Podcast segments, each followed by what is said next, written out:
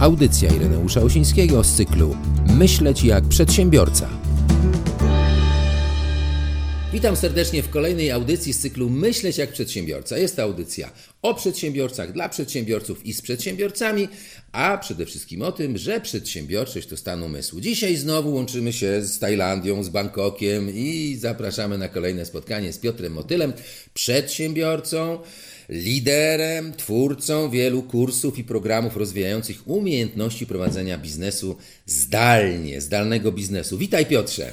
Dzień dobry, Irku, witajcie moi drodzy. No, miło Cię dzisiaj słyszeć, Irku, no cieszę się, bo ta nasza audycja już tak od kilku miesięcy trwa, poruszyliśmy już wiele tematów i myślę, że dzisiaj też będzie kolejny ciekawy temat. No wiesz, dzisiaj myślę temat dość taki aktualny na czasie, bo mieliśmy porozmawiać o liderach, o przywództwie.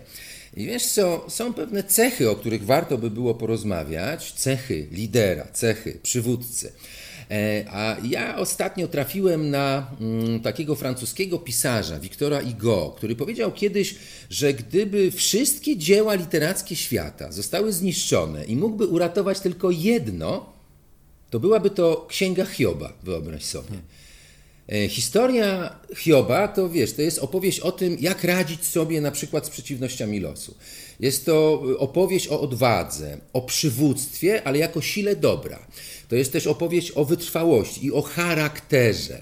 Wiesz, i pokazuje, że przeciwności losu mogą być świetnym wychowawcą, bo bez przeciwności losu tak naprawdę nie wiemy, o co nam chodzi, ani nie doceniamy ograniczeń naszego charakteru. I on tutaj powiedział o wytrzymałości, odwadze i charakterze. To Wiktor Igo. A ja mam do Ciebie pytanie, Piotrze, bo masz ogromne doświadczenie. Dostałeś w zęby od życia wielokrotnie i to dość konkretnie, także życie Cię doświadczyło. Powiedz mi, czym się według Ciebie różni menedżer od lidera, bo bardzo często te role są traktowane przemiennie, a chyba niekoniecznie tak musi być. Dokładnie tak. Wiesz, ja tak już tylko wspomnę w kilku słowach. Wcześniej w zasadzie od 2000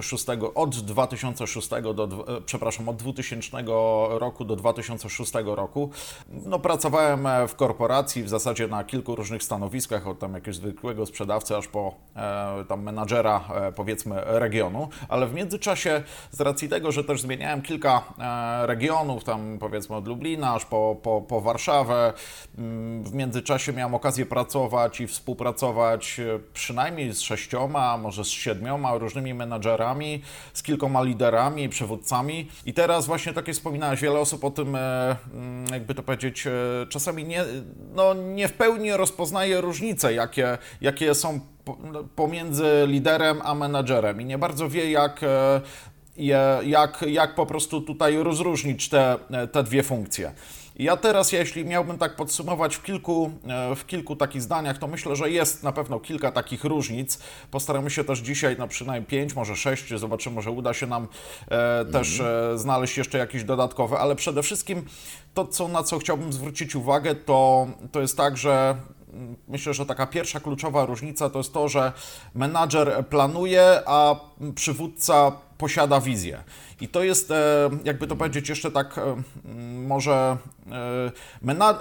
przywódca ma jakąś wizję, że tam mówi, to na przykład tak jak ja mam taką wizję, że po prostu staram się zawsze iść tam, gdzie mnie i moje pieniądze i mój biznes traktują najlepiej. I do tego to jest wizja taka ogólna, tak, ale potem trzeba to jakoś przyszyć do rzeczywistości. Musi być ktoś, kto dopasuje zasoby, kto to wszystko policzy, kto to wszystko zaplanuje, kto tym będzie zarządzał tym projektem. I to jest tak, że przynajmniej tak jak ja to właśnie tak, jakby to powiedzieć, rozumiem i z tego na podstawie tych różnych szkoleń, publikacji, które sam gdzieś przerobiłem, to jest najprościej tak, przywódca działa po prostu od ogółu do szczegółu, menadżer działa od szczegółu do ogółu, tak? Czyli ma jakiś projekt, ma tam go gdzieś zaplanować. Tak? Teraz trzeba jeszcze pamiętać o kilku kwestiach. Przywódca to jest też taka osoba, która potrafi jakby to powiedzieć, zainspirować inne osoby, ludzi w zespole, tak, w zależności jaka jest struktura, tak, czy to jest przywódca w firmie, czy to jest przywódca powiedzmy, nie wiem, jakiegoś tam ruchu, czy tam politycznego, czy ruchu jakiegoś innego społecznego, to w zależności, no potrafi, ma tą jakąś tam swoją wizję, ma jakieś swoje postulaty, potrafi zainspirować tych ludzi po prostu do działania, no i często dzięki temu, no w międzyczasie też automatycznie często pojawiają się ludzie, którzy mogą, jakby to powiedzieć, no wspierają tego przywódcę w realizowaniu tych pewnych działań. I teraz jeszcze na co bym zwrócił uwagę, to przede wszystkim jest tak, że przywódca, no są naturalni przywódcy, są mianowani przywódcy, no tu myślę, że na ten temat to moglibyśmy rozmawiać tutaj bardzo długo, natomiast załóżmy, że mamy takiego przywódcę, który powiedzmy, no takiego lidera, który jest w firmie, tak? I potrafi, powiedzmy, przewodzi firmą, potrafi zainspirować tych ludzi, tak? I często ma jakąś wizję dla firmy, czy dla jakiegoś tam projektu i przywódca przede wszystkim podejmuje jakieś ryzyko, potrafi ogłosić tą swoją ideę ogołu ludzi, nie mając gwarancji, że ta idea zostanie, że tak powiem, podchwycona i ludzie w to uwierzą i pójdą za tą ideą, tak? Menadżer, no to jest osoba, która jednak stara się eliminować ryzyko. On zanim ogłosi jakiś projekt, to najpierw go dokładnie przeliczy, tak? Gdzie są minusy, gdzie są plusy, ile to kosztuje, jakie są szanse, jakie są zagrożenia, gdzie się co może wysypać. Przynajmniej tak jak ja to oceniam i też znalazłem właśnie w kilku publikacjach na ten temat właśnie podobne kwestie, że faktycznie no menadżer stara się to wszystko przyszyć, tak? Czyli tak właśnie podsumowując, czyli przywódca podejmuje ryzyko, menadżer eliminuje ryzyko. Idąc dalej. Przywódca, tak jak myślę, że w mojej ocenie, myślę, że i w Twojej, to jednak przywódcy starają się koncentrować się na ludziach, na tych, co w nich jest dobre, jak ich zainspirować do działania, jak im pomóc wejść na wyższy poziom, tak? I to też powoduje, że no wielu tych ludzi potrafi pójść czasami za takim przywódcą, który no, przy okazji też jest często czy dobrym mówcą, czy dobrym inspiratorem. I ciekawe jest też to, że przynajmniej w mojej ocenie za przywódcą to czasami ludzie potrafią, znaczy pójdą po prostu czasami nawet za darmo, bo ktoś ma jakąś ciekawą ideę, bo czują, że mogą być częścią tej idei, bo to go ich zainspiruje do działania, a za menadżerem to rzadko ktoś pójdzie raczej gdzieś tam za darmo, raczej menadżer to jest w firmach, raczej to jest osoba, która ma pod sobą jakichś pracowników zatrudnionych, które wykonują zadania na jego polecenie, tak bym to powiedział. I jeszcze tak myślę, jeśli na co mógłbym jeszcze zwrócić uwagę, to właśnie tak, tu wcześniej wspominałem też, że przywódca inspiruje do działania, tak, menadżer właśnie motywuje i kontroluje wyniki. Teraz jeszcze jedna rzecz taka, myślę, że chyba ostatnia, jak będziesz miał później jeszcze coś do uzupełnienia, to też no, z racji Twojego doświadczenia sam chciałem Cię zapytać o kilka takich kwestii, natomiast uważam, że przywódca też, jakby to powiedzieć, trochę jak już wyznaczy jakąś wizję i ludzie sami się zdeklarują, że tą wizję, jakby to powiedzieć, będą realizować, to jest tak, że często ci ludzie, którzy są zainspirowani przez przywódcę, oni, jakby to powiedzieć, zobowiązują się sami wewnętrznie do wykonania jakiegoś działania, do zrealizowania jakiegoś projektu, do zrealizowania jakiegoś celu. A jeśli menadżer wyznacza jakieś zadania, to jeszcze, jakby to powiedzieć, no sam często jeszcze ma taką rolę, musi to kontrolować, planować, inspirować, no musi trochę popędzać tych ludzi, a tutaj jeśli przywódca ma odpowiednią, że tak powiem, postawę i odpowiednio potrafi zainspirować ludzi, to potrafi wzbudzić, przynajmniej w mojej ocenie, taką wolę do tego, żeby ta osoba sama chciała to wykonać, to zadanie jak najlepiej tylko może, często nawet ponad siły i jeszcze ma z tego ogromne satysfakcje. W przypadku ludzi, którzy no, są pod kierownictwem menadżera, to różnie bywa. Często ludzie starają się wykonywać zadanie poprawnie i no, zdarza się, że są osoby, które wykonują to zadanie lepiej niż powinni, ale to no, z tym różnie bywa. Nie wiem, może masz coś jeszcze tutaj do uporządkowania, znaczy do dodania, albo może masz... Znaczy, wiesz co, większość ludzi, którzy się nad tym zastanawiają, mają bardzo ciekawe spostrzeżenia odnośnie różnicy pomiędzy menadżerem a przywódcą. Ja ostatnio bardzo często rozmawiam z ludźmi na ten temat. Jacek Santorski na przykład, który sam prowadzi taką Akademię Psychologii Przywództwa, powiedział kiedyś coś takiego, że menadżera tworzy rada nadzorcza, dyrekcja, a lidera tworzą serca i umysły ludzi. Czyli jest to taki przywódca, za którym chcemy pójść, który nas inspiruje do rzeczy wielkich. I teraz taka historia, bo ostatnio gdzieś wpadłem na taką historię, ktoś to opowiadał, już nie pamiętam kto, że rozmawia dwóch przedsiębiorców ze sobą i jeden do drugiego mówi tak, słuchaj, jak to jest, weź mi ty to wytłumacz, że moi pracownicy w pracy są bardzo mało zaangażowani. Wykonują tylko to, co od nich tam wymagam, biorą pieniądze i nic więcej z siebie nie dają. Ale ja się, słuchaj, dowiedziałem, że ci moi pracownicy, część tych pracowników, oni są w jakiejś organizacji społecznej i oni tam się angażują niesamowicie. Mhm. Oni tam robią różne ciekawe rzeczy, jakieś inicjatywy i wyobraź sobie, że oni jeszcze za to muszą płacić. Jak to jest? Weź mi to wytłumacz. I może to jest właśnie, może chodzi tu po prostu o pewien styl zarządzania, o pewien styl przywództwa. Ja tutaj sobie też przygotowałem, jak wcześniej Ci powiedziałem, taką książkę, wcześniej pokazywałem taką książkę Heroiczne przywództwo. Mhm. Jest to książka o pewnej organizacji, może zdradzę o jakiej. Przeczytam z tyłu, bo to jest bardzo fajnie napisane. Założone bez kapitału czy biznesplanu w roku 1540 Towarzystwo Jezusowe to jedna z najlepiej działających korporacji, jakie kiedykolwiek istniały. Od prawie 500 lat skutecznie zarządza siecią placówek misyjnych czy edukacyjnych. Jezuici zawdzięczają swój sukces stosowaniu czterech zasad. Samoświadomości, pomysłowości, miłości i heroizmu oraz opracowaniu niepowtarzalnej metody kształtowania prawdziwych liderów. I wiesz, można brać przez palce to, że jest to związane, wiesz, z kościołem, jezuici, ale wiesz, może warto przeczytać tę książkę, bo tę książkę w ogóle polecił mi jeden z najlepszych liderów, których znam. Przeczytałem tę książkę i muszę Ci powiedzieć, że wiele rzeczy wynotowałem, wiele rzeczy mnie tam zainspirowało. I tutaj jeszcze taka uwaga, którą sobie dzisiaj przygotowując się do tej audycji zapisałem, że wiesz, wszyscy oczekują dziś od nas, że przywódcy będą nieustannie wzmacniać zaangażowanie swoich ludzi i tłumaczyć, na czym polegają wyzwania, które przed nimi stoją. Że przywódcy powinni kreować, rozwijać też innych przywódców. Tylko, że wiesz, no nie wszyscy się na przywódców nadają. Mamy menadżerów, którzy są właśnie dyrektywni, bardzo często stosują taki model dyrektywny, że ma być, mnie to nie interesuje, jak ma być. Ja bardzo często się z tym spotykałem i spotykam się nadal. A jakżeś dobrze to określił, jeżeli zarządzamy ludźmi w ten sposób, bo to jest ten obszar przywództwa związany z zarządzaniem ludźmi, ale jest jeszcze obszar przywództwa w zarządzaniu sobą, co też jest bardzo ważne.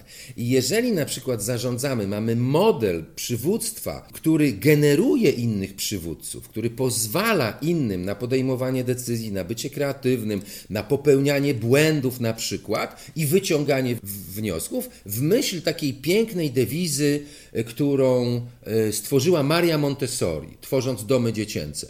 A ta dewiza brzmi w ten sposób. Pomóż mi zrobić to samemu. A bardzo często jest tak, że ludziom, ponieważ się spieszy, nie mają strategii zarządzania ludźmi w ten sposób, żeby trzymać ręce z tyłu i tylko wspierać ludzi w tych, żeby oni to robili dobrze. Po drugie, radość z wykonania pewnego zadania samodzielnie jest o wiele większa niż niż wykonanie zadania pod dyktando, gdzie ktoś ci pokazuje palcem. Nie? Jest wiele różnych metod, stylów przywództwa. Niemniej jednak też jest wiele rodzajów, powiedzmy, menadżerów czy liderów. I tak jak wspominaliśmy jakiś czas temu książkę Jima Collinsa Good to Great, Od dobrego do wielkiego. Tam jest to doskonale opisane. Ścieżka jak można stać się liderem. I ja pamiętam kiedyś, jak jeszcze pracowałem w korporacjach, głównie w bankach, to miałem romanse, że tak powiem, z innymi bankami. Obrażałem się na bank, w którym pracowałem, przechodziłem, bo czułem się jakiś taki niedopieszczony, że tak powiem, przez ten bank, bo naprawdę sobie tam żyły wypruwałem i szedłem do innego banku. A miałem najlepsze zespoły sprzedażowe, najlepsze regiony bardzo często. I wiesz, jak odchodziłem, to nagle tam wszystko padało na pysk. I ja wtedy byłem taki dumny, o widzicie, jaki ja jestem niezastąpiony i mnie nie ma, to wszystko pada. Ale potem ja się dowiedziałem, dlaczego tak się działo, ponieważ ja reprezentowałem niższy szczebel przywództwa, czyli byłem tak zwanym przywódcą charyzmatycznym, a przywódca charyzmatyczny działa w ten sposób, że bez niego różne rzeczy się nie dzieją, a jest jeszcze pewien poziom wyżej. Właśnie Jim Collins nazwał to przywództwem 5. poziomu, gdzie przywódca 5. poziomu może sobie wyjechać i wróci na przykład za jakiś czas i to wszystko doskonale działa. I też, wiesz, cackanie się z ludźmi, ciągnięcie ich za kołnierz niezbyt wiele daje. Takie są moje doświadczenia. Największy problem wśród ludzi, którzy chcą być przywódcami, którzy chcą być liderami, jeden powiedzmy z największych problemów to jest nieumiejętność dobierania odpowiednich ludzi do odpowiednich funkcji, do odpowiednich stanowisk. Jest taka zasada właśnie Jima Collinsa, że kiepscy ludzie z autobusu, dobrzy ludzie do autobusu, wytyczamy kierunek i wtedy jedziemy. Ja mógłbym tak godzinami gadać, ale fajnie by było, gdybyś Ty jeszcze powiedział trochę, może mówiłeś o pewnych różnicach między liderami a menadżerami. A jest jeszcze coś takiego, cały obszar, który się nazywa inteligencją emocjonalną. Nie? Czyli to jest umiejętność zarządzania emocjami swoimi i innych ludzi, którymi przewodzę w ogóle, tak? Czyli znowu nam się pojawia tutaj komunikacja i znowu umiejętność budowania relacji. To się cały czas nam pojawia, cały czas się to, wiesz, jakoś, to są te dwa najwęższe gardła. Nie? No i jak super, że o tym mówisz, wiesz, jak mówiłeś, to przypomniało mi się w ogóle czasy dzieciństwa, takich zabaw w zasadzie na podwórku, czy no generalnie, czy gdzieś tam przed blokiem, jak się miało znajomych. I tam było wszystko tak w zasadzie, przynajmniej tak jak ja miałbym ocenić, to tak w naturalny sposób można było zobaczyć, tak, kto jest liderem, kto jest rozrabiaką, kto jest gdzieś, powiedzmy, jakąś osobą, która coś tam organizuje, kto tam będzie gdzieś sprzątał i w ogóle.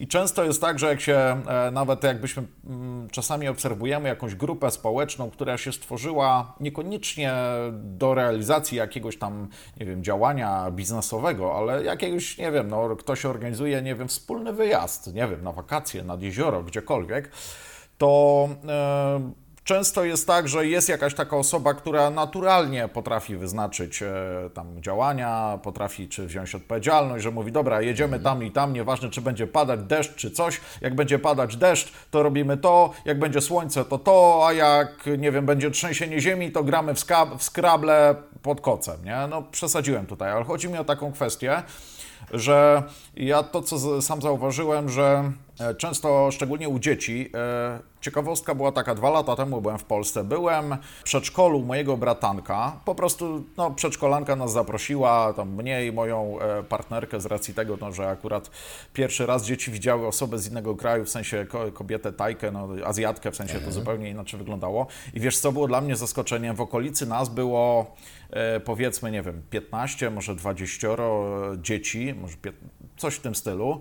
I byłem zaskoczony, że było 2 czy 3 osoby, no tutaj akurat takich 2 chłopców, którzy mieli bardzo silne osobowości i potrafili tak naprawdę często albo narzucić grupie swoje gdzieś pytania, ich pytania przed innymi, potrafili czasami, jakby to powiedzieć, nawet zadać mi jakieś niewygodne pytania, ile to jest policzyć do nieskończoności, albo,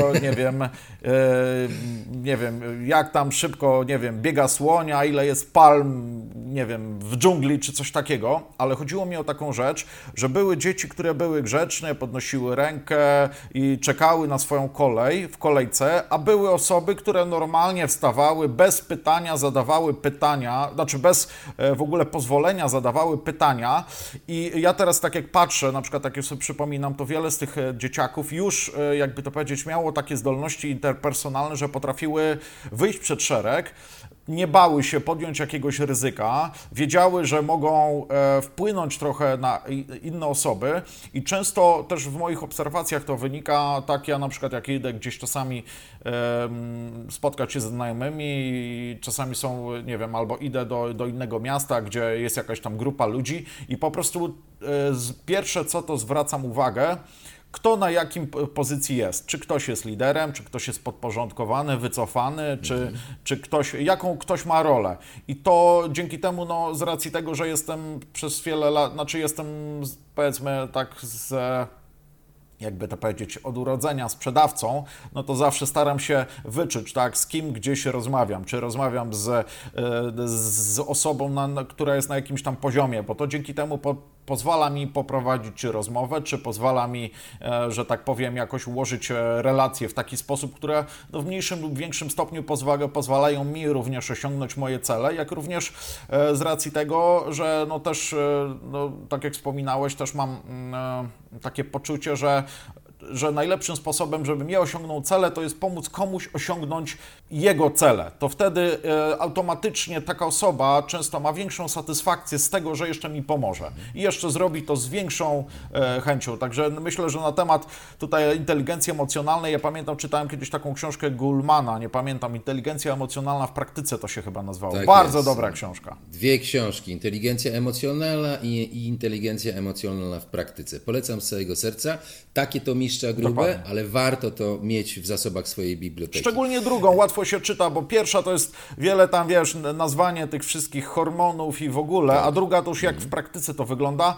Przyznam, że to było dla mnie no, dużym zaskoczeniem, na pewno systematyzuje wiedzę. Tak, a propos jeszcze przywództwa, zanim zadam Ci jeszcze jedno pytanie, to rzeczywiście kiedyś chyba było łatwiej się uczyć wchodzenia w różne role. No, przywództwa się raczej nie wdycha z powietrzem. Oczywiście ma się pewne talenty, które można rozwijać, ale kiedyś tych wyzwań przed dzieciakami było więcej. Teraz, wiesz, no, skąd ci przywódcy mają się brać, skoro większość rodziców jakoś wyręcza te swoje dzieci. I nie ma czasu czasami, nie ma czasu. No nie ma czasu, ale wiesz, kiedyś też nie było czasu, ale były podwórka. Mhm. I wiesz, rodzice też pracowali, dzieci powiedzmy ze szkoły jak przychodzili, to wychodziły również na podwórko. W czasie wakacji, no wiesz, no różne sytuacje były. No wiesz, nie wszyscy mieli, akurat wtedy, wiesz, w moim pokoleniu było tak, że było bardzo mało takich ludzi, których stać było na to, żeby, nie wiem, gdzieś pojechać czy coś zrobić. No myśmy po prostu ganiali po podwórkach i tam żeśmy się uczyli, tam żeśmy chodzili na przykład na przygody, taka była nazwa, idziemy na przygody, dzieliliśmy się rolami i tam naturalne było to, że ktoś właśnie był przywódcą, kogoś żeśmy się słuchali, ponieważ ufaliśmy mu, był starszy, bardziej doświadczony, że nie wprowadzi nas w jakieś maliny za przeproszeniem i że tak powiem, też w pewnym sensie będzie dbał o nasze bezpieczeństwo. Mieliśmy takiego człowieka, żeśmy na rowerach jeździli, po jakichś tam serpentynach, no straszne rzeczy, ale kiedy sytuacja była groźna, to on zawsze mówił, słuchajcie, tylko tam trzeba uważać, bo coś tam, zachowajcie czujność, bezpieczeństwo. Tak. Nie? Czujność, właśnie. Nie?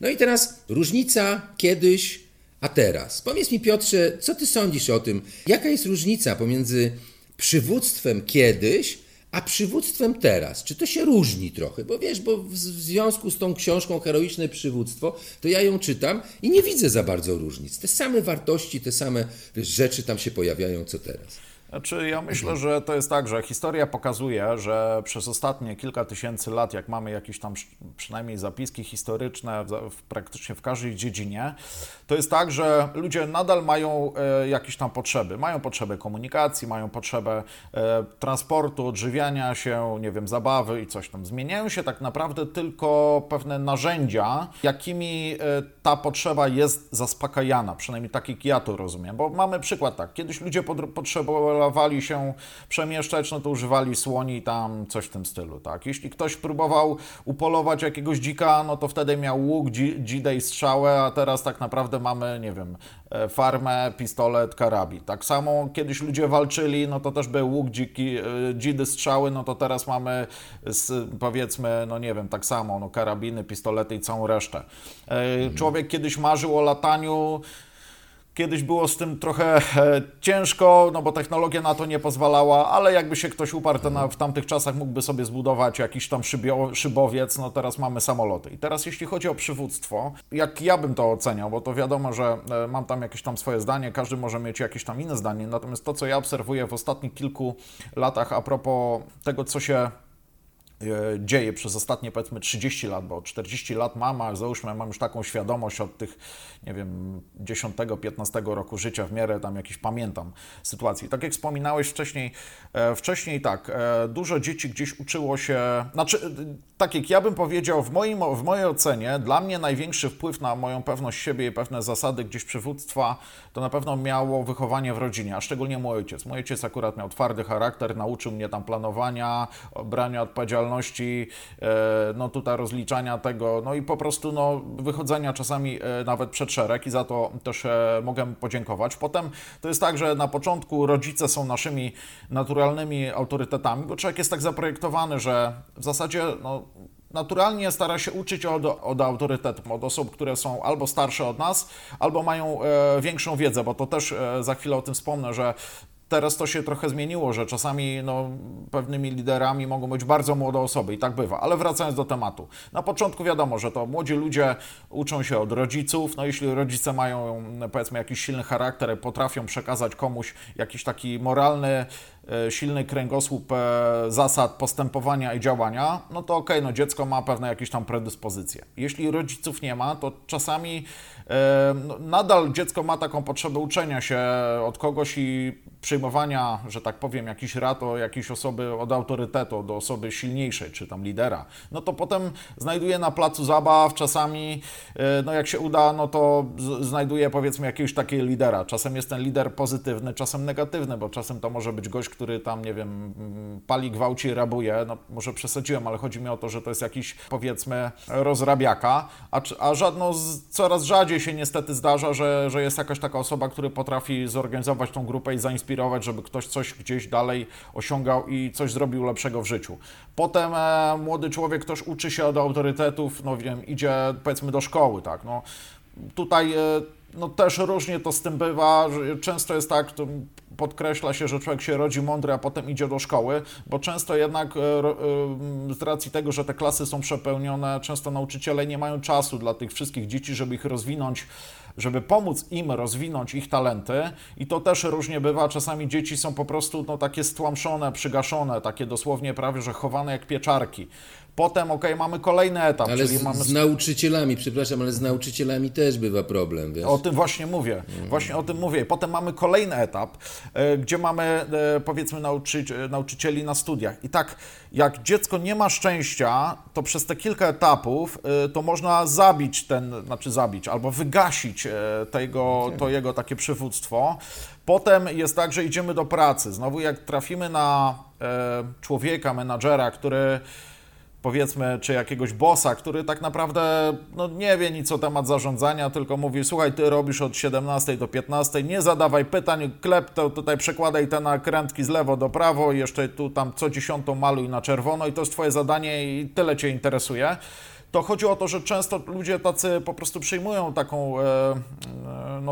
taką rolę i nawet jak ktoś miał wcześniej jakieś, powiedzmy, cechy przywódcy, to często tak bywa, że potrafią one zostać wygaszone. Ale jeśli idziemy inną drogą, jeśli przynajmniej na kilku etapach raz na jakiś czas spotkamy jakąś taką osobę, która nas zainspiruje, czyli przywódcę, lidera, który potrafi przekazać jakąś swoją wizję, który potrafi nas zainspirować do działania na temat tego, żebyśmy się sami uczyli, udoskonalali, wymyślali nowe rzeczy, brali odpowiedzialność, próbowali sami zainspirować ludzi,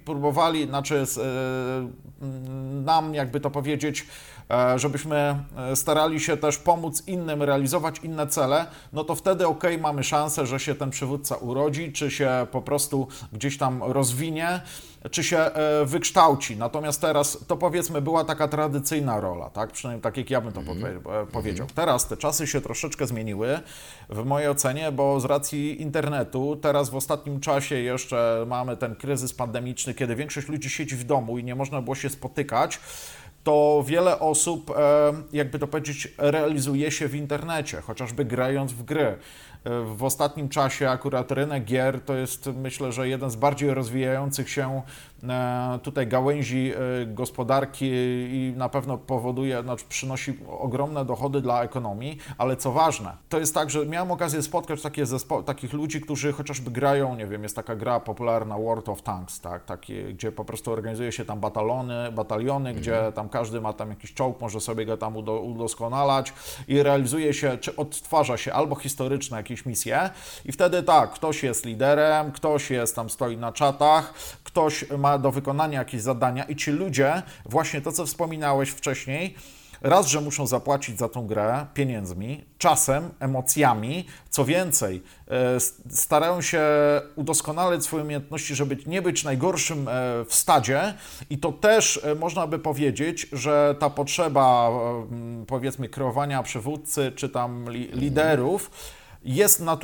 naturalnie spełniana, ale w trochę inny sposób dzięki narzędziom dostępnym i technologiom dostępnych w owych czasach. I to, co powiedziałeś na temat tej książki, pomimo to, że ja jej nie czytałem, ale tak podsumowując, mógłbym się spokojnie zgodzić i tak jak, znaczy no, zgadzam się na pewno, tylko tak jak właśnie wspominałem, potrzeby ludzi, ludzie na pewno będą mieli potrzeby, czy tam jedzenia, odżywiania, tam bycia liderem i w ogóle, zawsze będą były I na pewno, znaczy są i będą, ale zmieniają się po prostu narzędzie, technologie na to, znaczy te, które są w obecnych czasach i będą w przyszłych, które pozwolą tym ludziom się albo bardziej realizować, albo bardziej upubliczniać to, co robią i dzięki temu możemy ich, jakby to powiedzieć, teraz lider, powiedzmy, chociażby patrząc na media społecznościowe, to jest taki, kto ma dużo followersów, kto ma dużo, powiedzmy, no nie wiem, osób gdzieś tam, jakichś subskrybentów i w ogóle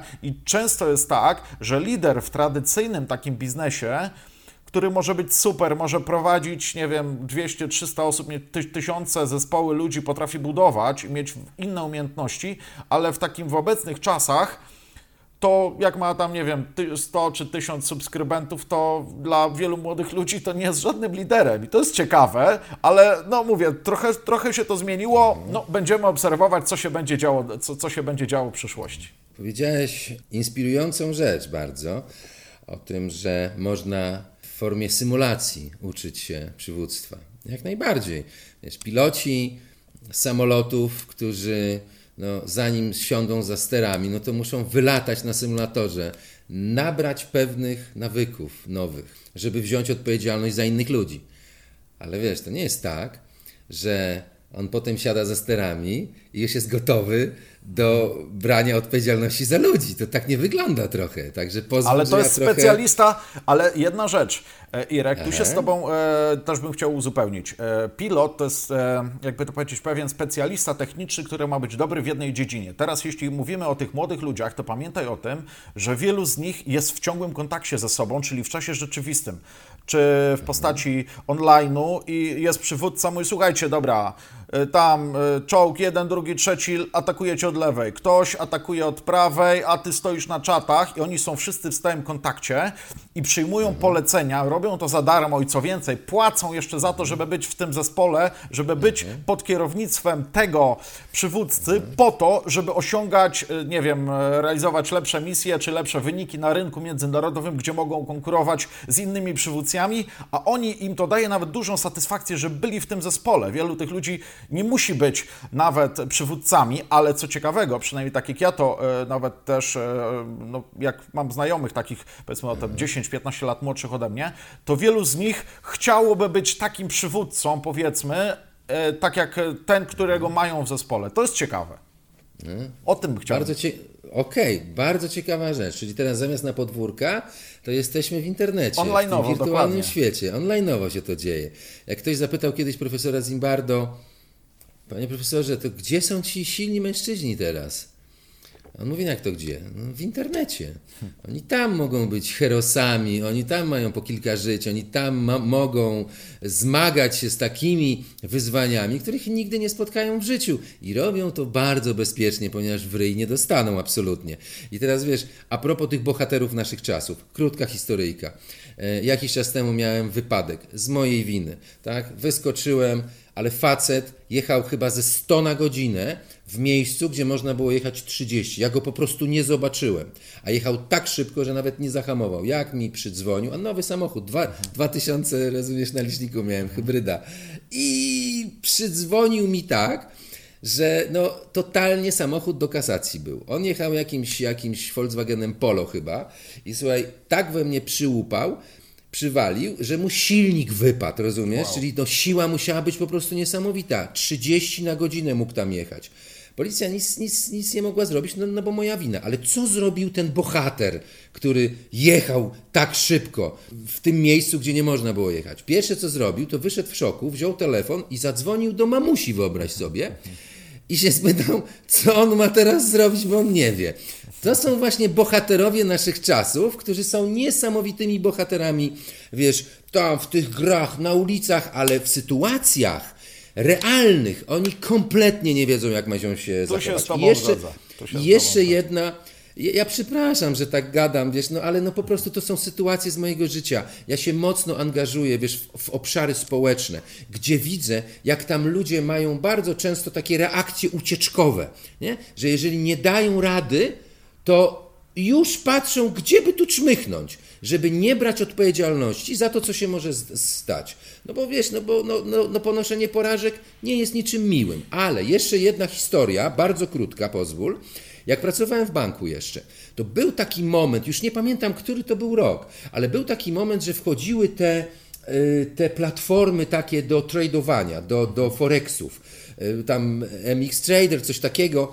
I wtedy te platformy dawały jakiś pakiet wirtualnych pieniędzy do tego, że można było sobie poćwiczyć. I wyobraź sobie, że moi koledzy z banku, dilerzy, którzy się tym zajmują, jakieś niesamowite majątki na tym robili, wirtualne.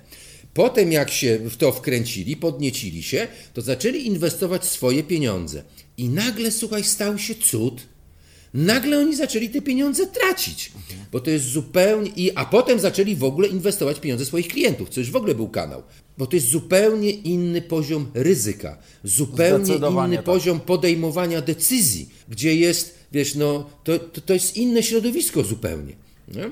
Gdzie bardzo często jest tak, że ta pewność siebie, tu powiedziałeś bardzo ważną cechę, tak? Czyli dobry lider, dobry przywódca, to co robi, to wykształca w sobie pewną postawę, która między innymi promieniuje taką pewnością siebie. Co I ma jeszcze bierze odpowiedzialność, bo to też o tym musimy. No, dokładnie tak, więc jeżeli na przykład nagle z tego środowiska symulacyjnego przechodzimy w real, czyli na przykład mam tu taką książkę Ekstremalne przywództwo, elitarne taktyki Navy SEALs w zarządzaniu, to są ludzie, którzy po prostu byli na polu walki i oni tam się nauczyli przywództwa, oni tam sprawdzali pewne rzeczy i coś mi się wydaje, że tego przywództwa już tak już gadamy 40 minut prawie znowu, słuchaj, ale fantastycznie się rozmawia. Wiesz, tak mi się wydaje, że trzeba się tego przywództwa uczyć w boju, ale żeby nie dostać w zęby za bardzo, to może warto się uczyć w takim środowisku, który jest w miarę bezpieczny. Czyli i tu się pojawia obszar społeczny, czyli przyjmowanie pewnych ról i robienie różnych rzeczy dla innych ludzi, gdzie można wykształcić właśnie te cechy związane z heroizmem, z siłą charakteru i tak dalej, i tak dalej. Jeszcze jedna rzecz, jak już tak na podsumowanie. Irku, czasy się zmieniły teraz. Ostatnie tutaj parę miesięcy czasów tej pandemii pokazały, że możemy uratować świat. Znaczy tak, nasi dziadkowie ratowali kiedyś świat, wiesz, walcząc w okopach, jako partyzanci tam w jakiejś wojnie, a my teraz możemy ratować świat, siedząc po prostu w domu, w pilocie, z pilotem, wiesz, w fotelu, nigdzie nie wychodząc. I to jest smutne. Trochę to się wszystko zmienia. Ja tu się w pełni z Tobą zgadzam, że wielu ludzi często z takiego tego świata wirtualnego w takim życiu tradycyjnym sobie po prostu nie radzi. To widać często i w relacjach takich męsko-damskich i jeszcze, czy nawet jak trzeba pójść gdzieś, nie wiem, na rozmowę o pracę, czy no w jakiejkolwiek innej formie, gdzie trzeba albo wynegocjować, albo zatrudnić ludzi, albo bardziej zwolnić ludzi, to są inne zupełnie umiejętności i część ludzi tego, pomimo to, że w świecie wirtualnym to jest dosłownie jedno kliknięcie, ale w praktyce, tu gdzie wchodzą emocje, to są tragedie ludzkie, to już nie jest takie łatwe. To już właśnie tak jak wspominaliśmy wcześniej odnośnie inteligencji emocjonalnej, jak to zrealizować w praktyce, żeby powiedzieć komuś, żeby odszedł z firmy, ale żeby go tak z nim porozmawiać, żeby on to zrobił właśnie jeszcze na własne życzenie, jeszcze był z tego zadowolony, że w przyszłości będzie miał dodatkową możliwość osiągnięcia większych celów w życiu. No to nie jest łatwa umiejętność, tak? Ale jest taki film, taki film był w chmurach z Clooneyem, gdzie on jeździł i zwalniał ludzi. No genialny film, polecam. Dobry film. Bo tam jest odpowiedź właśnie na twoje pytanie. Dobrze. Nie, ale to jest, widzisz, to są te kwestie, myślę, w ostatnim czasie, no ostatnich na pewno kilku latach i przyszłych, myślę, że dużo się zmieni i czas pokaże, co z tego będzie. Ja natomiast tylko gdzieś czytałem w takiej książce, nie pamiętam, gdzie to było, ale spróbuję to kiedyś odnaleźć, że to jest tak, że trudne czasy tworzą twardych ludzi. Twardzi ludzie tworzą...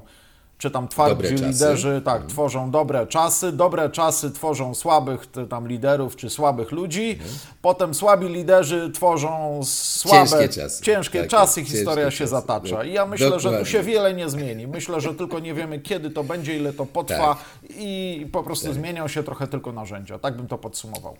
Dokładnie tak. Zabawki są nowe, ale pewne wartości zostają te same. Też są pewne wizje, do których można sięgnąć. To są wizje napisane na przykład po II wojnie światowej. Ja ostatnio jeżdżąc po lasach rowerem, to zawsze słucham jakichś audiobooków.